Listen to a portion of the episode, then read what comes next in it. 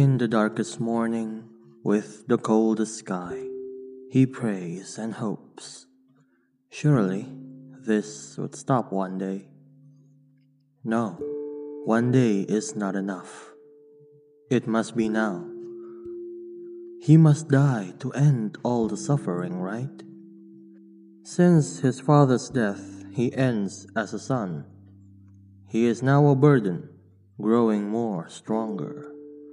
Small fries he hold, small fries he sold, small fry he is. His mother asks, Is everything ready? Yes, Mom, he said. It's done. I'm off. As goodbye say, he goes off to the station with his small fries. Have fun at school, she says. He wonders if that's more of a hope. Cold air sweeps through as though a blanket tries him to calm. But no, it didn't work. His thought empty for a childish wish. Morning of Jakarta. Traffic jam with blaring horns. People become laborers to make ends meet. This is what he was taught as to why he was born to this world. Graduate with flying colors to go to work until he afflicts sore feet. Yes, that is exactly, exactly what he needs. Dreams are tough, but he keeps on dreaming. Extraordinary at young, and with age, inspiring. The weight of his chin grows ever more with every second, trying to keep it up. Small fries packs are a joke. Not one will ever birth a buck. What is a small pack to them?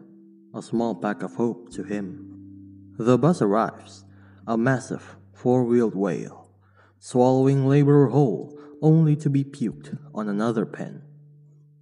The bus is the society. It rides the route over and over. It is not allowed to complain nor be emotional. It's expected to be what it has to be, day after day, life after life. There he sat near the window, watching building moves, bewitching blurs. When it stops, he blanks. When it moves, he breathes. Panji. Those words fall on his ear as if it was casted by a cloud. Smell of liquid soap and fragrance. No one else it could be. Shifa. He tries to solidify his face grim. Why does she keeps coming to him? Try to self rise again. Shifa sits close, but much too close.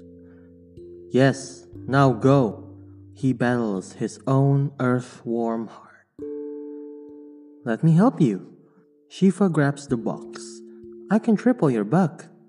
Let go. I don't need your hand, only a bother to split profits. I don't need profits, and you'll go skyrocket. She's persuading, the adamant. Go away, I don't need you. Never have I need you, you disgusting muck. Only when the big eyes glassed, it hit like a truck. Not one word was said as the slender hands let go, choose to grab the bag and wipe the watering eyes as she goes forward. What just happened? What has he done? He wants her to go, but not leave. Could she, could she actually leave? The whale stops, puking and swallowing another batch. One of them walks to him. Hey, why do you look so gloom? Colin asks, worried.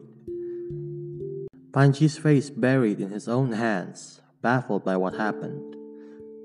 Please, go to her. Her? His eyes straight and Shifa trembles in earthquakes. What have you done to her? No words needed for him to move. Panji drowns ever deeper in fear.